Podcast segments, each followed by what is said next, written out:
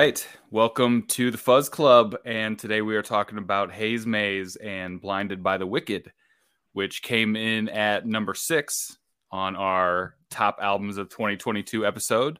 So we're excited to talk about it a little bit. And we're doing things a little bit different on this episode. We're talking with Ludwig from Haze Maze here in the first half of the episode. And then we'll get back to our regular Fuzz Club discussion around the album and stuff. So, uh, Blake and Ludwig, thanks for being here to chat about the album. Thanks for having me. Yeah. So, like I said, this came in at number six.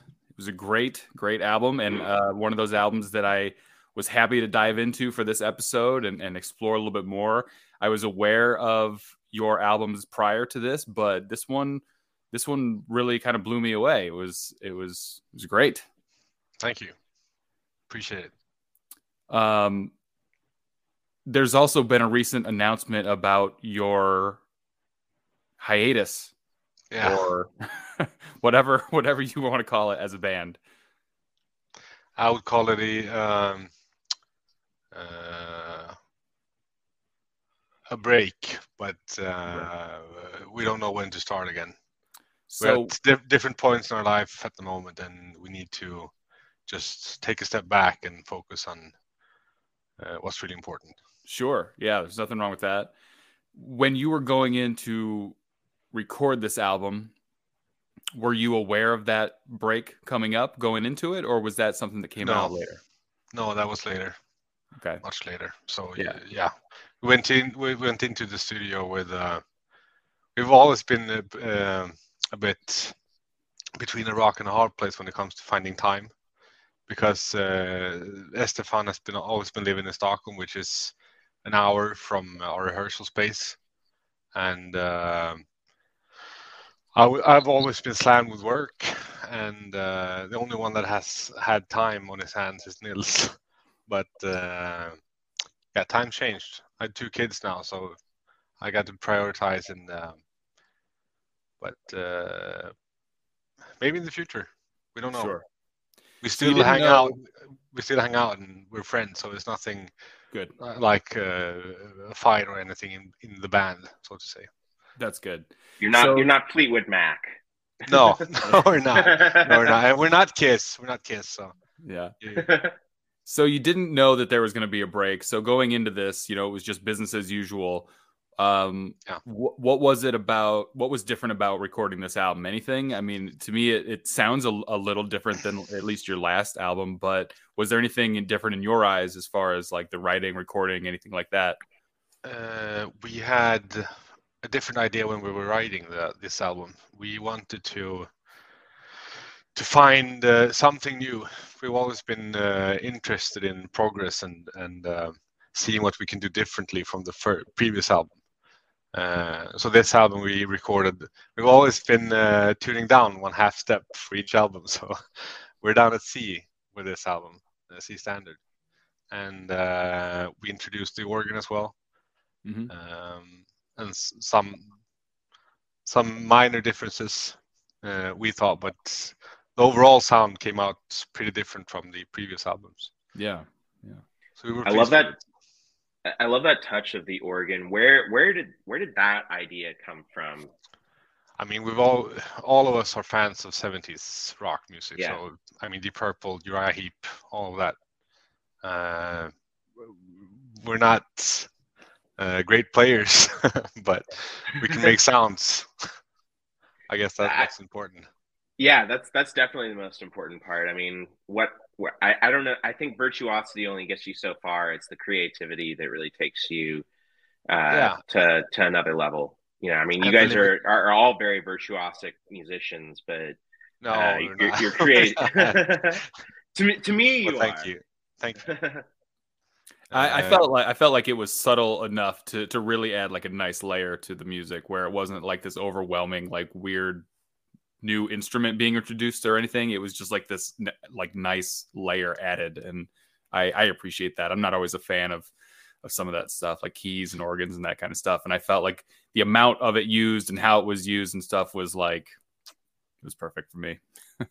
Thank you. That was that was the goal to Yeah. just have some some other dimension to the music, make it Yeah. a- another depth.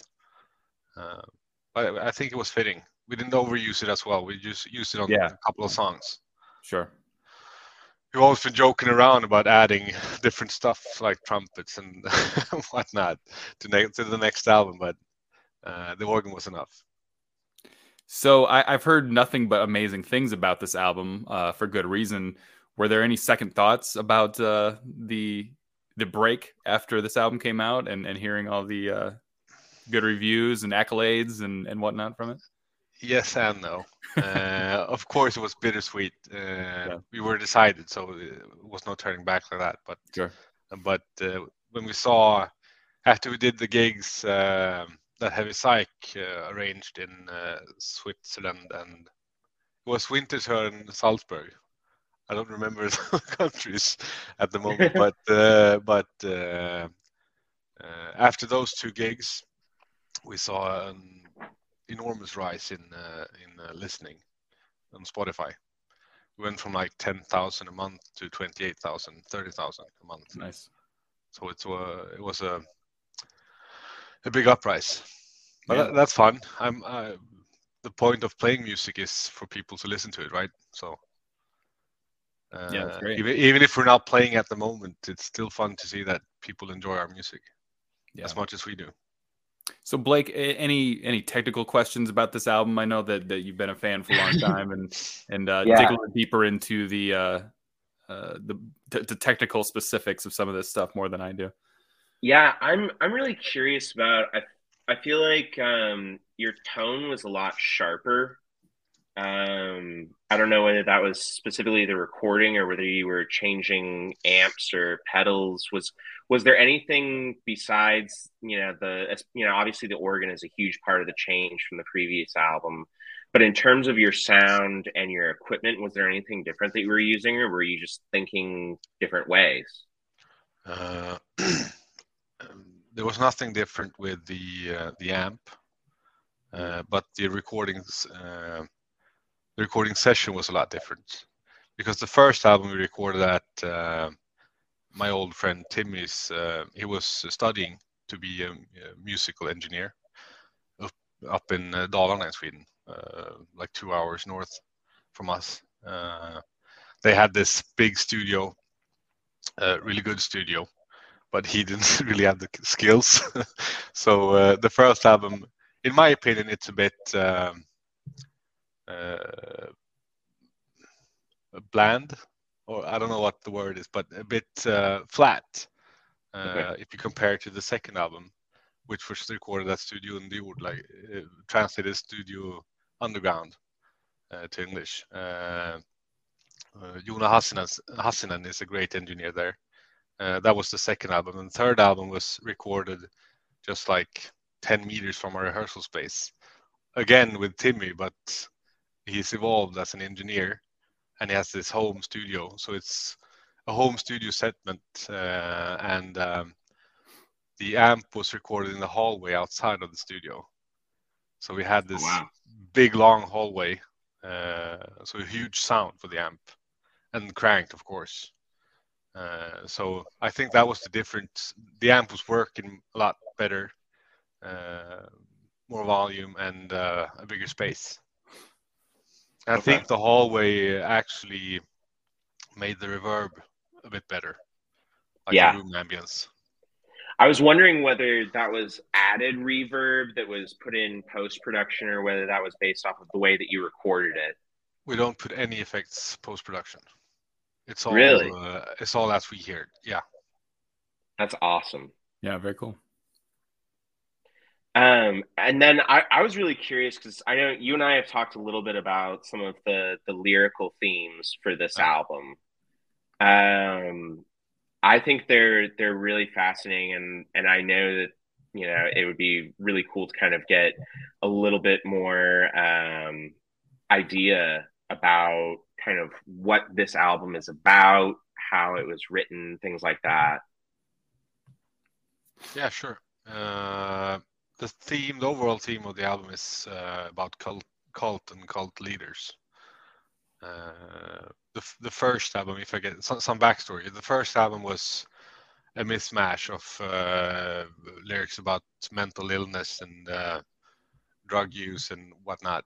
But the second album, we wanted to have like a red uh, red line to follow, and uh, we uh, settled on the doing about writing about serial killers because that was an interesting topic, uh, an abundance of uh, information to to use as well. so we wanted to continue that thread with the third album of having like a theme to write about. So we settled on cult and cult leaders. Uh, so it's about different aspects and uh, uh, basically like a storytelling. Uh, I like storytelling, and I like I write the lyrics, so I get to decide myself. but I haven't had any. Uh, they they've had some input on wordings and, and such, and uh, actually the uh, the chorus on uh, Malevolent Invigilator is uh, Stefan's work. Oh, awesome. I made it fit to the music, but uh, there was minor minor changes. He had the uh, the, the uh, lyrical idea for it, and then I sharpened it. Okay. Have you enjoyed writing about one thing over the other, whether it's the the cults or uh, serial killers, or do you have a? No, I think it's enjoyable uh, for the most part. It's fun, to- not not fun topics. Don't get me wrong, but, but uh, it's interesting topics. Yeah. Yeah, I, am I'm, I'm a believer of that. Like creativity sometimes is is a, a, little bit better when you put some restraints on it. I mean, if it's yeah, just like free sure. for all and you can write about anything, you know, I, I, feel like your creativity stalls a little bit when you put it in a box and you go, we have to write about this. You know, I, it actually lets you kind of be a little bit more creative with that space. And uh, I like that idea of like picking a topic, writing a theme, you know, throughout the album stuff. That's cool. Couldn't agree more. Yeah. Yeah. Is there, so there's a general kind of darker theme. Is there something about that that comes from, you know, like listening to a lot of darker music? You know, I know you love you know, some obviously you love some Sabbath. Um, but you know, what what kind of attracts you to that as a lyrical theme? Uh, I would say that's the music. Uh, we we write songs first and then lyrics after. Uh, so we had the whole album laid out in music, but uh, I think the lyrics were written like a week prior to uh, to recording I always tend to to shove things in front of me and do it the last minute. Uh, but uh, I think is I, I, usually go into a song and then I listen to it and I get the feel of the song, uh, and um, just pair it with something that comes to mind, and then That's go cool. from that. So in this case, I had uh, I read about different cults and uh, like the main uh, the main topic of the cult, so to say. Uh, and then I listen to a song and see if it fits and what I could do with it, and then go from there. That's really cool. Anything interesting from your your cult research that you found? Lots, lots. I mean, listen to the album. it's uh, such bizarre people yeah uh, and what I, they I, do for for for for uh, the leaders yeah instance, it's, it's, pretty uh, fascinating yeah watching instance, all the documentaries on netflix and stuff of like different cults and stuff that have yeah. happened or read, reading books about it and stuff is uh, it's always fascinating it is i mean like uh, divine harlotry it's about uh, what's the cult's name Uh, i think the cult leader was david berg oh the he, the branch davidians right? Uh, no. Uh, wait, two seconds. Uh, I th- he was using girls to lure in new followers. It, he called it fishing. So oh, they, oh, they... Uh, flirty fishing. It, it's uh, it's um. Let's see here. Shit. Uh, I, I've listened to multiple podcasts about them. Yeah. I can't. It's not Heaven's. Is it Heaven's Gate? No, Heaven's Gate is. Uh, oh, that, was, the, that, that, was the, the Nike, the Kool Aid, and all that kind of stuff. Yeah, I wrote about that too. Uh, that was fascinating too. Strange people. Yeah, that, that that's what is it that you think in terms of um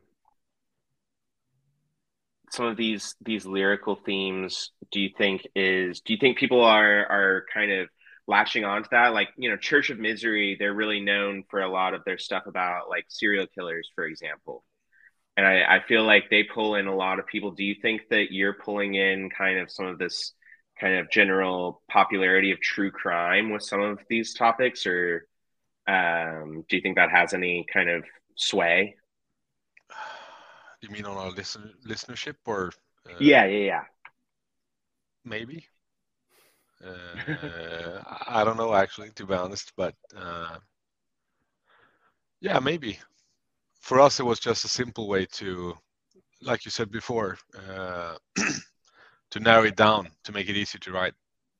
Uh, Yeah. To not have writer's block. I mean, if you have infinite possibilities, it's it's hard to pick a topic. Yeah, yeah. So yeah, there was nothing of that in mind. Uh, if that answers you, if that answers Yeah, totally. question. Yeah, cool. um, i had one last question if that's cool Yeah. with you ludwig Yeah, sure. No um, what was what was the inspiration behind the uh, cover art because it's it's a really fucking sick cover Thank you. Uh, we were pleased with it as well. Uh, we really didn't have anything uh, clear in our minds, uh, so we went in with an empty blanket to uh, Branca, Branca Studios, Okay. uh, and asked him to do listen to the album and, and see what you come up with. And then we went fa- back and forth, and this this particular artwork was very fitting for us because it was like you have this hill, and on top of the hill you have these figures, and uh, to us they represented the cult leaders, uh, standing above the crowd, mysterious, dark, and yeah, uh, controlling. So it was fitting, very fitting, and uh, we Yeah. love the color scheme as well. Yeah. yeah Those are cool. Looks great, in my opinion. I totally We'll- agree we'll- man We've always been pleased with the cover arts. It's been a shit ton of work and a lot of stress, a lot of back and forth, but uh, they always come out on top, in my opinion. yeah it's really excellent work Yeah. So, what do you think is next for you, or anyone in the band for that matter? Uh, or what can you tell us, or what do you know at this point now that there's an indefinite break for Haze Maze? Uh, for now, we're trying to get through uh, uh, all of the um merch orders. Uh, we've been struggling a bit with that, making it as efficient as possible. Sure. Uh, and after that, we'll just keep on hanging out. We see each other like every other month, eat some good food, drink some beers, talk shit about each other. Cool. yeah, we try No, to keep it uh, up like very very loose and um, because uh, after the uh, third recording the third album, we uh, we felt like we hit a stop in uh, the creativity. It, Interesting. it wasn't that it wasn't that fun to write anymore. So I think this break will give us the space and the the room to, I mean, to just fuel up. no, I've been, uh, ha- I've been having I've been having some ideas going back and forth to work. Uh, music pops up in my head, so it seemed to be working. any, any solo albums or anything like that uh, being No, concocted? no, nothing, nothing like that. Gotcha. Uh, I had this um minor blues project, but that's on ice too. I need Right to focus on uh, my kids and Sure. uh, my work. Right on. Well, But I have a, Thanks, gu- Oscar. I, ha- I have a guitar here, so uh, I'm not I'm not I'm not done playing. Yeah, Yeah. well, that's good. Uh, it's a hell of a, a hell of a way to go out if this is uh, the album before. yeah, the go out on so, top. yeah. Anything else, Blake, uh, Ludwig? Anything else that you want to tell us about or, or plug or anything like that before we before we go? Nothing from me. Thank you for having me. It's been yeah thanks for coming on man this has been really cool Yeah, really appreciate it. Um, great album. Everyone go check it out. And if you want to hear us talk about it, uh, we're gonna put that part after this one. And great work. Thanks for joining us. Thank you so much. Thanks, man. All right, we're kicking off the discussion portion of this episode on Haze Maze's Blinded by the Wicked. Um, we can go around and do some introductions and we'll get rolling. Chris from Stay Dead, you want to lead us off? What's up, guys? I think I might be frozen, but that's okay. That's all Uh, right. Chris We here from we Stay Dead. have one that's frozen. it seems like. hey, we have a thing with people freezing around here, man. I think it's all the weed. Hey, I'm good with that. That's cool. Yeah, I, I play guitars for Stay Dead, and you know, music's my thing. Right on. Pat, Um, Pat from Monster Riff. Blake, Uh, Blake from Iowa. Paul. What's up, dude? The cosmic motherfucking peddler. Ox. I'm Randy. And I'm Christ. there we go. That's that's a good way to keep everyone separate. We have Christ, Almighty, and Chris. So Yeah. all right. um, Blinded by the Wicked. It came in at number six on our end of the year list for good reason. Any initial thoughts for those of you that that voted this one real high on your list? It's too low on our list. I thought that you might might say that. I think that number five was like Valley of the Sun, right? And I was like, hmm, I bet he wanted Haze Maze above that at least. Hey, nothing against Valley of the Sun. Like I, I, I do genuinely really enjoy that Valley of the Sun album. Blake likes the heavy, the heavy stuff, man. I could tell. He Blake likes his music real heavy. Yeah, if, if it can get heavier, it, it, it's al- always good yeah, for me. yeah, I can tell. Um, but no, I mean, it literally nothing against Valley of the Sun. Like I, I Right. do think Valley of the Sun was one of the ten best albums of the year. Um, that's Where did you put this one? Where did you put Haze Maze on your list? Uh, I believe I had it at number four or five. Hmm. So it's it's pretty close, but um, you know, I I thought this was as we kind of talked about with Ludwig last night. You know, if if Haze Maze is done, this was a hell of a way to go out. Yeah. Um, you know, this this is, in my opinion, one of the the better albums in a while, and I think I think people are going to li- be listening to this for quite a few years. I agree. I think the heavy Sabbathian rock. Mhm. uh, Yeah, they're one of those well. bands that when they say they're Sabbathian, I actually understand it for once. Right, Sometimes there's, there's those bands where I go, "Are you?" I don't know. And this one, I was yeah, like, yeah. "Yeah." But with them, it, it makes perfect sense. Like you hear it, it's like it's fucking definitely Sabbathian rock. Yeah. yeah. But at the but at the same time, like I don't consider them to be a band that's just trying to play Black Sabbath covers No, put in by a different no tuning. means, man. By no like means. they they just have, a heavy. Sabbath. Yes, exactly. Their own very heavy, heavy style, Sabbath but you can you can feel the. I don't know. There's like a there's a thing with you know Sabbath style rock, and you kind of get that feeling with them. Yeah. I also hear a pretty huge Alice in Chains uh, vibe going on. I don't know if you guys agree or not, but um, I I didn't mean, think you're- that, but that's interesting. Yeah, I'll have to listen for it next time. I didn't. That didn't come to mind when I was listening to it, but yeah, it really like it really stands out for me in the uh, guitar solo tones when Yeah. he uses wah pedal.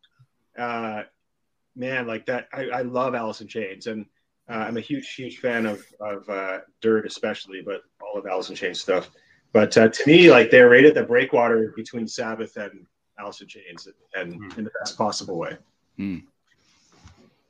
Yeah, I think right off the bat, like that first song, even almost had like an Orange Goblin kind of feel to it. That's uh that uh, that's what made me. I, I was like, where are these guys from? So I went and checked it out, and I was like, oh my god, another amazing band from Sweden. Sweden- Yeah. Why does Sweden pump out so much good music? Oh my yeah. That Yeah, that they do. opening riff for the for the record is incredible. yeah.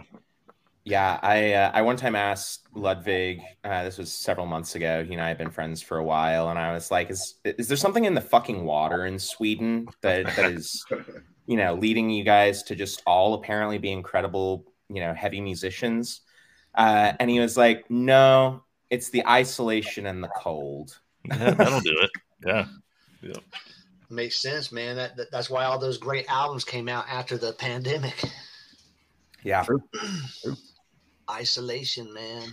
I, I appreciated the the segment that uh, Ryan and Blake, the one that you did with him, uh, because there was like stuff that I'd missed that I wasn't aware of, like the like the cult and serial killer uh, influence there. And I was like, oh, great. Like, I didn't read the lyrics yet. I'll go read the lyrics. And I couldn't find them. And I was, I was Yeah. super bummed. But I I love that as a theme. And it's super fitting um, sonically uh, for, for what's going on in the instruments here. Yeah, I, I couldn't find them either. I was hoping they would be just Would it be help- readily available on Bandcamp, but they weren't. But after he said that, I was like, I need to go back and like listen to like this serial killer theme throughout this album, which is pretty cool. Thanks to the Cosmic Peddler, I have the vinyl, so I can go grab it and get the lyric sheet if you guys want me to. But yeah, that's There you That go. would be super cool. I, I went through the same problem. I really wanted to know what the lyrics were because they're just just cloaked enough where you can't really make out all the words. I find Yeah. not in a bad way or anything, but uh, I would love to know what the words are. Everybody go head to Cosmic Peddler and pick up uh, a copy. Pick up your copy today, man. I'll give you a discount. discount Yeah. code to follow. Yeah, yeah. um, I do have all the cassette tapes, man, and I and, and I still do have because I because I made their uh, cassette tape of this album, and and I actually made all their cassette tapes. I redid them all in a box set. I think I might have one box set left. I don't know, but um, I, I I still have a bunch of cassette tapes if anybody's interested. Cool. That's a that's a decent segue. Um, how does this compare to some of their other albums? It, to me, it sounded a lot different, although I don't know their older material super well. Um, how does this compare for people that have been longtime Haze Maze fans? It, the production is is phenomenal in my opinion. Um, I, I think so. For me, like I often put all their albums into one playlist and then I just hit shuffle. Mm-hmm. I just you know it- stuff comes comes through. So I don't really know, but if I, I wouldn't really be able to say like you know specifically, but I know the earlier stuff doesn't quite have the same fullness as that as this album to me. Um, I really love the production though. I, I, I really dig. I don't I don't know who who did produce it. their buddy. It was it was the same guy that produced the first album, uh, produced this one, um, and Ludwig was was kind of explaining that essentially um, they weren't the biggest fans of the first album sound because it sounded a little flat. Uh, but the same guy essentially got better, just like they got better. Right. Um, That happens. and and so they Timmy they brought him. Yeah, they brought him back in. in Jenston's or something. Jenston's. um and so a lot of these recordings like for example the guitars uh they they recorded in a hallway where there's there's no effects and there's no after production effects put on the recording at all yeah, um that was it's just natural acoustics That's amazing, man. Because the, the album sounds like there's, it sounds like there's a lot of like uh, amazing effects on it, but not overproduced in any way. Like it, the production is really kind of natural sounding. Yeah. Just like an old, like a, an older kind of classic rock album in some ways. hmm I agree got, with it that. breathes. It breathes like not an overproduced album would. Yeah, but it doesn't. It also doesn't sound like it was on a like an answering machine. Like early, Oh, no. like, like Uncle Acid albums that are like super early, like just sound like they were real lo-fi production, and then the newer ones sound a little bit more polished and stuff. So I appreciate that they aimed for somewhere in the middle of that. I was really excited to be able to um, see them grow because I started off with them on Cursed Tongue, and um, really hated to see Cursed Tongue leave because that was such a great record label. But um, I was really excited when it came out on on, on Cursed Tongue, and um, to see them grow through the three albums and then to end up on on Heavy Psych, and then to, to produce this one, um, like like like the other guy said, um, it, much more fullness in this album. Where the you know the first ones you could see, you could feel the the rawness, um, but but then you saw them you know you know mature uh, to a more full album with the end one. yeah there's a definite progression from album Yeah, one to album Yeah, two and then from album You two to it, album man. three Yeah, you saw it, dude. I'm, I was really shocked when when they said they wasn't going to play no more. Did did Ludwig talk at all about the types of guitars, pedals, amps, anything like that? Because man, like the guitar sound is really excellent on album. So I can tell you a little bit about that. Um, Ludwig is real big into SGs and lawsuit guitars. Okay. Um, so he's big into Greco and Burny, uh, getting the actual lawsuit ones, not the the new, you know, Grecos. Um, as for effects, it's literally just his Marshall. Really?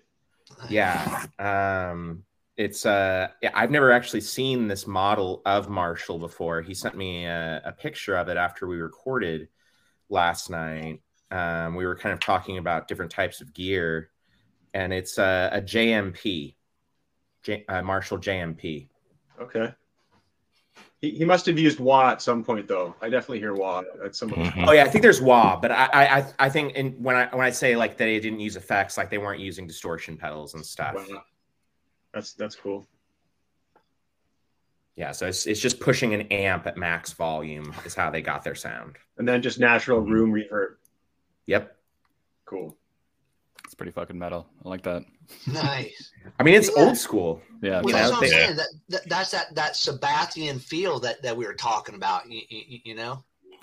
Yeah. So It- this might sound like maybe a dumb question, but what is it about this album that separates them so far apart from the other quote unquote Sabbathian type bands that go for this kind of sound but didn't make it to number six on the year end list or number three or whatever? Like there's plenty of them out there. There's plenty of bands doing a, a similar sound to this.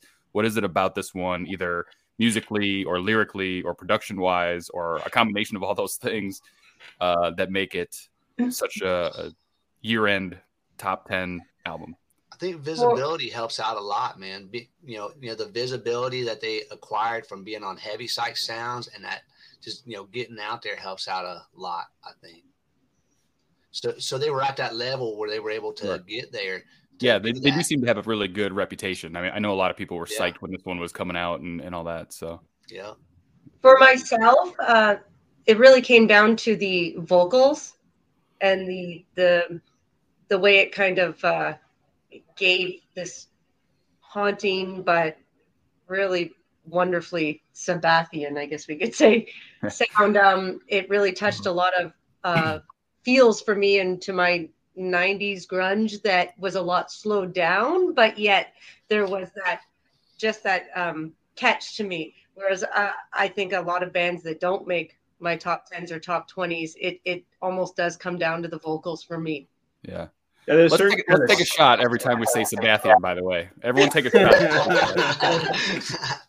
There's a certain kind of sinister element to the vocals that I really dig, that kind of sets them apart. And I really like the way that he, uh, that the whole band takes their time. Like the, the the music really breathes. It's not trying to like be fast and you know overpoweringly heavy in any way. Like it just, it's like they're they're they're just kind of doing what they're what they're doing without trying to prove anything to anybody.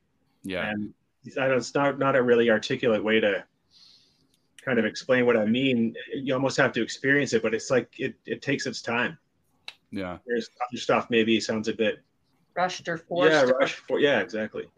I guess some of the other bands that have that similar sound, it's always one thing that stands out to me that I don't like. And it's always like there's too much organ or something. And this one Mhm. was a good amount. There the production's too shitty, and this one was great. The vocals just aren't right, and these vocals felt right to me. It's always like one thing that sticks out, whereas this album just got it right across the board, I guess. I Yeah. mean, at, at the at the end of the day, what it sounds like is it sounds fucking professional. Mhm. Yeah. Agreed.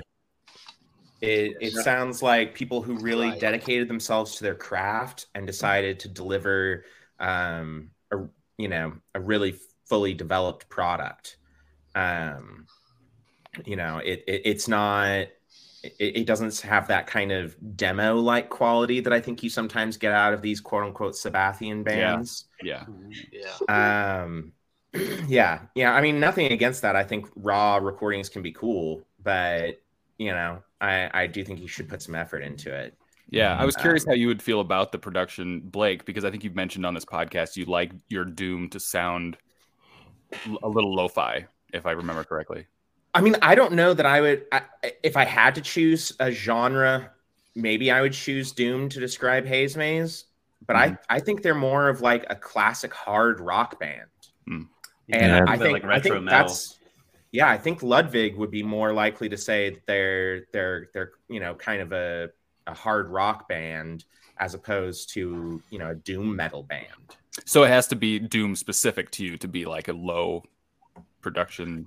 Not, nec- not necessarily. I, I I mean I, it's one of the things that I do enjoy, but I also enjoy you know my 1990s Alice in Chains production that's about Sure. as polished as it gets. So you know, I think it it depends on the songs. Yeah. Mhm. And Yeah, there's, so there's a lot going on in this album, and so you need that that high level of production. I'd agree with you, Blake. It's not really like doesn't have a lot of doom elements, but it has that sinister evil quality to it. Yes.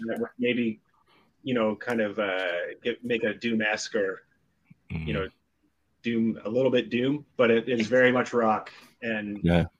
in the pure rock sense. I found it like nice and chunky. That's some good chunky parts, some chuggy parts, Yeah. that's, which I love. Did you That's say chuggy or chunky? Oh, I said I both you said actually, chunky Okay. and chuggy. I love the chug. Yeah, but uh, yeah, I think that's what sort of what set it apart from if if you're gonna pile them into the the doom thing, which I don't think I would necessarily do that either. I see some doom elements for sure in them. There are some drony kind of elements, but overall, I'm kind of with these guys. Like they're definitely have an upbeat, certain feel at times, and almost that Orange Goblin kind of rock feel at times. Okay. Well, I don't want anyone at home to get sober, so let's say Sabbathian a few more times, real quick. Sebastian, Sebastian.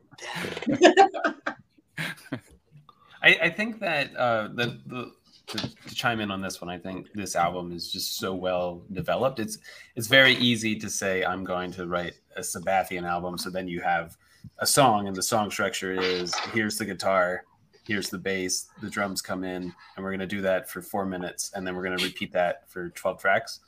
And listening through this album, every song is distinct. Each song has its own fingerprint, and so there's there's no boringness uh, throughout this record. Yeah. Yeah. yeah. there's really not. I think I like that little mental they did in the middle too. That was a good break. Yeah. I think Blake That- hit it on the head and we talked about the professionalism of this this band, and um and, and I'm sure that'll be seen in the interview that you guys had. But um, they're they're a very professional band who take their craft very seriously, and I think it was shown in this album. very much so. Yeah, I I uh Stay Dead, Chris. You were you were right about that that kind of middle interlude. Um, I don't I don't recall. I think it's like in Latin the title or Yeah. something like that. Don't even ask me to try to the to. acoustic piece that that's like Orchid from Black Oh. Sabbath or something I like that. Orchid. You know, they're they're doing the the light and shade elements that Tony Iommi always said was the real key to having the here we go again Sabbathian sound. Mm-hmm. Um, Damn it! Rolling you over. know, Sectatores or Principe, Principes, Principes. yes, I was. I, I didn't want to say it, dude. Gold star for you, sir. Sectatores. I couldn't do it. Or Principes. Yeah. I know. I don't know if you guys looked it up. I I, I know what it means. Oh, What does it mean? You want to know?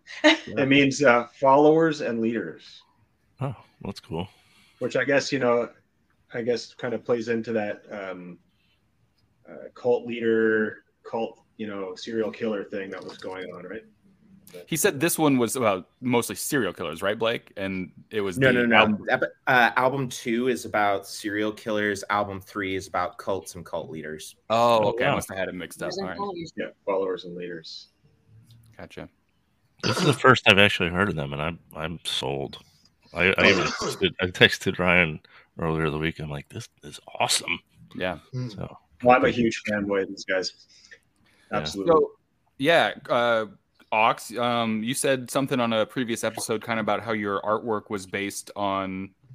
Well, was it based on this specifically, or did it just happen to be uh, a little similar? Oh no, I, I so I was obsessed with this album when it came out. And I played it nonstop over and over and over and over again, and um, it's it definitely has influenced my songwriting. And uh, so, as an homage to the album and the band, uh, the Blue Mountains, we use the Blue Mountains on our album cover as well. Gotcha. It's funny because I don't know who it was from the band reached out and said, "Neat album cover" on one of our posts. And I didn't know he was being sarcastic, so I just said, "Hey, full disclosure, we stole those Blue Mountains as a homage to you guys." Yeah, that's funny. Uh, Bronca Studios is who made this album. Yeah, I love Bronco Studios. Yeah, Lots of good stuff. Nice.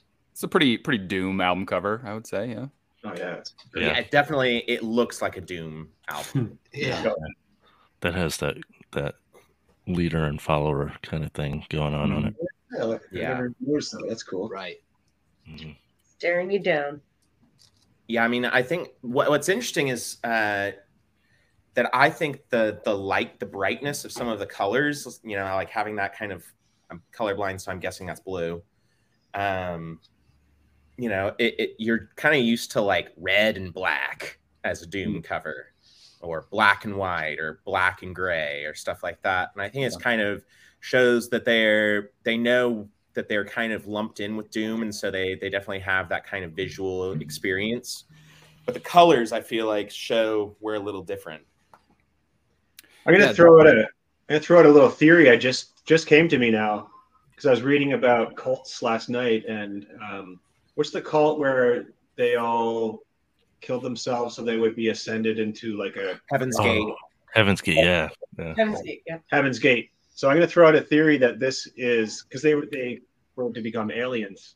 Maybe this Mhm. is the place where they've gone, and uh, you know these are the aliens now that they've become because like it kind of has that otherworldly like uh, sci-fi almost look, but like a 70s sci-fi look to it to me. Right. I We don't can talk about Heaven's Gate uh, with Ludwig a little bit, didn't we, Blake? I don't. I don't know. yeah, the, uh, and and also just for the the listeners who are are now hearing the second part of this, as uh, Ludwig and and I stumbled around trying to name the cult. Uh, that was fishing for followers. It was Children of God. So there is a song Yeah. about Children of God as well. there you go. Yeah. We discovered that about five minutes after we stopped taping. So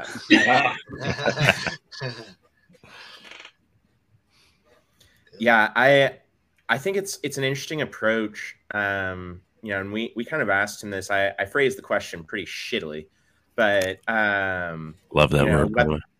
yeah you're I, I i love it too i love all swear words um but whether kind of the the rise of true crime and popularity you know whether they thought that had any effect on the popularity of the album and he was pretty much like i don't know. Um but you know i i do think it, it's uh it's kind of smart to talk about something that's culturally relevant you know? You don't you don't get a lot of that in doom uh or the heavy underground per se you know? I don't know how many very people. personal. I don't know how many people like figured this thread out, but in this album or any of their albums, that there's like a common theme across them. I mean, the lyrics aren't necessarily readily available, as we found out. Um, I don't always listen to the lyrics closely. At least the first couple times that I listened to an album, I had no idea this was about cults. So I don't know that most people would draw that conclusion without like that inside information. But like he said, it certainly makes writing uh, easier, more enjoyable. You know, to have a focus on what you're writing about, not just having this broad spectrum of anything goes. You know, to find a focus and, and stick with it through through each album. It's Kind also of a not, challenge too. it's not easy to write about a subject per se. Like, you know, having written many songs, writing something that is about something specific and making it work is a difficult thing to do. That's exactly where I was going to. Trying to focus on on one subject for 50 minutes or something, you know, it's, that's Mhm. tough. And, Got to know what you're talking about a little bit. He must have done a lot of research on serial killers and cults, which must have been fun. i mean there are worse things to read about Right. I mean, it, it literally is fun. I mean, I watch I watch plenty of things about serial killers and cults. So yeah She's a nut for it, man. Do you think we'll we'll see Haze Maze as uh, guests on like Crime Junkies and other uh, podcasts? i'm gonna guess no I would listen to that. but it would be cool Yeah. Yeah. well, any uh final thoughts on on this album? Favorite song? Ooh. Luciferian shit. Right was my favorite. Mine, Harlotry. You have a favorite? That's a real I like, I like all of the songs. Like, there's it's a pretty solid album all the way through. for I me. did, man. I just, I don't know. I I think my favorite is the final song, which I'm not even going to try to pronounce. It's Malevolent in in Va- Yeah. Vagler. Yeah, malevolent. yeah. I have- a Bunch of degrees in words, and I can't pronounce a, a word from a, a doom band. That that second song with that chunky intro, anything that makes me want to start kicking babies, I'm like, yeah. yeah. Yeah.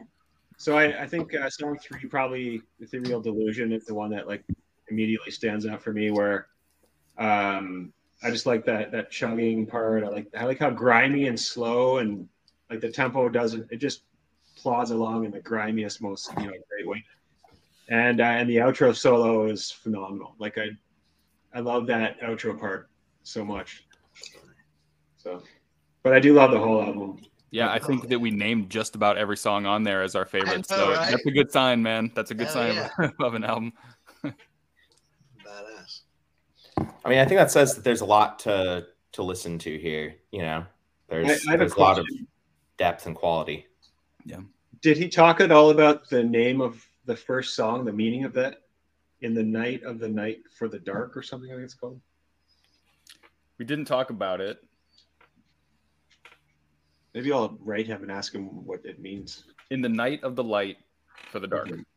In the night of the light for the dark, right? Yeah. Yeah. It's an odd title. It is an odd title. Uh, it's almost like a little funny. Uh, Yeah. I don't. I don't know. But in the stream of occultism, I feel like that would have an actual um, meaningful stripe into the night of the light. You know, you're talking about ascending to a greater, um, like when you're talking about like Heaven's Gate and stuff, they're always looking for some greater purpose or greater design than what we live in. And so the night of the light or the dark, you know, it's it's that idea that they, they're in that belief that they are something higher than, holier than, better than against his followers, but then that's the darkness. It's like, you know, it turns into something less than enlightening, you know, Yeah. Mhm, Yeah. just as It's, an it's idea. definitely poetic. Oh, big time. mhm. Yeah, yeah. Well, with some other episodes, we gave it a uh, a ranking, one out of ten. But I don't know that we need to do that since we already put it at number six on our end of the year list. So probably not really necessary. But it sounds like it was pretty high up there for most of us. Very much so. Amazing. Nine, ten, eight, somewhere on there. For everybody, I think I was like a right. five or six. I think I don't remember. you put it on your list, oh, five or six, list, or yeah, like you think it is a five out of No, it was like a five or six on my list. I think. Gotcha. Yeah. Alrighty. Final thoughts? Anything else? Well, I'm going to hold my breath and hope that someday we'll see Haze Maze back together. I don't know if that's a possibility, but he sounded he sounded open to it. I think that they're taking some time with their families and stuff. It wasn't a, a bad breakup or anything, so we'll cross our fingers and hopefully see him again in a few years, maybe. Hmm. He'll probably come back with something badass. Yeah. did they ever tour North America? No, So they they never came across. See that I would love to see them live. I- I've actually never even looked for footage of them playing live. Dude, there's so many bands Yeah. that don't get to come over here and, and uh, play. Yeah, I think that's like the biggest thing, you know, for for me that I see that I really don't like is it seems like a lot of bands can easily go over to Europe and play from America, but a lot of overseas bands can't get over here. Um, and even talking to them and trying to help them through the process, I have numerous times. Um, it's very difficult. So Right. We're one of those What? foreign bands, Mhm. and uh, so I know getting down there to get a work visa to, to play down yeah, there. it's painful, Yeah. man. Yeah, it's expensive. That's painful. Yeah, it's well, it's painful. it's a work visa, and then there's also the fact that these European bands are in Europe where they can make a lot of money playing live, and then they come to America, and we just don't have the same level of enthusiasm for for some of this music. You know, Right. Um, it's not that there's not not definitely enthusiasm in America for the heavy underground, um, but it's not fucking Europe. Yeah. I say we all move to Sweden. I'm sure the a bad idea. Swedes would love that. Yeah. I think they'll build a wall, keep the Americans out. Yes, we're Canadian. We're in. right? yeah, I've already touched on that. Uh, so what's next? Well, if that's it for for Haze Maze, um, everybody, why don't you tell uh, everybody what you're up to and want to plug anything, and, and we'll wrap this one up, and we'll talk about what we're doing next episode. Chris from Stay Dead, you want to lead us off on that? Yeah, we're finally getting ready to drop our our next single. Finally, next week or the week after. Um, just getting the final touches from Esben on it right now, and then Brian hooked me up with uh, Erica Furr, who's gonna um, join us now. She's helping me write another song now, um, so we're looking forward to that Awesome. and some other cool stuff. Yeah, we have a an EP we're working on um, that'll be out hopefully by June-ish. Um, I think it's just going to be a ton of collaborations with people. Yeah. It sounds like you got quite the uh the lineup so far from Yeah. what I've heard. So that's Yeah. awesome. Yeah. Cool. Pat? Uh, as always, new content every week on Monster Riff. Uh, lately, have been working with a couple bands on single premieres. Um, so by the time this comes out, I think we'll have two uh, at the beginning of January. Um, so come check out Monster Riff for some uh, insights, perspectives, and opinions, And satire now. and satire. Now, thanks to thanks in large part to Ryan. Hilarious stuff. That's been fun. I Yeah. do enjoy it. That's awesome. Thanks, guys. Mhm. Blake? Uh, should have an announcement in the next uh, week or two about uh, the next album. I know I keep teasing that, but now things are kind of uh, the ball's really rolling. Uh, on Spotify, if you go to my profile, I have a playlist of songs that will kind of hint at some of what's to come. Uh, I called it "Songs That Influence the Second Album." Really creative title. That makes sense. That checks out. Um, yeah you know i'm a real wordsmith uh so check that out and uh yeah give a follow cool. Paul? Wow, I think this is going to be a blowout year, man. There's a lot going on. Um, I signed on to doing record shows all over Texas, so I'm going to be showing up at record shows. I'll be at Stoner Jam this year with uh, Tom from Duel is running Stoner Jam in Austin. That's a South by Southwest. I'll be there with him. I'm I'm, I'm already locked in for Ripple Fest. I'm going to set up at Ripple Fest, which will be also in Austin, and um, not a hundred percent confirmed on this, but um, my sources are pretty good, telling me that there's probably going to be a heavy psych sounds fest in in Houston, and uh, and um and and of course I'll be in that one. Um, that's not a hundred percent confirmed, but I feel pretty confident it's in the works. Um, so cool. more on that one.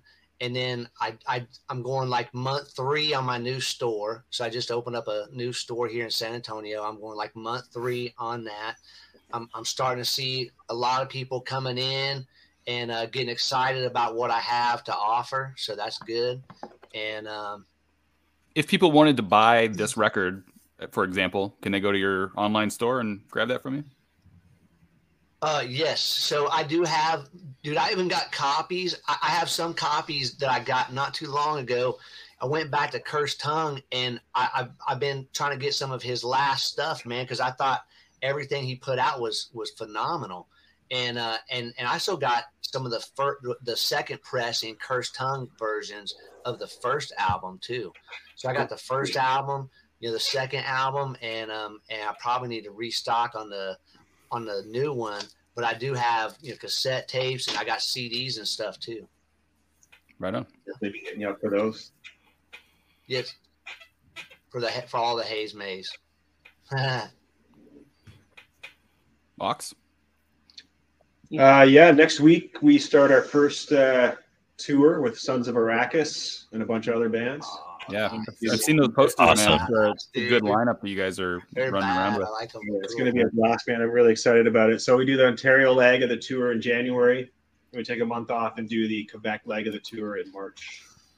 So it's going to be wicked. I'm excited about it. And Very the cool. January tour just happens to be over my birthday. So it's going to be a good time.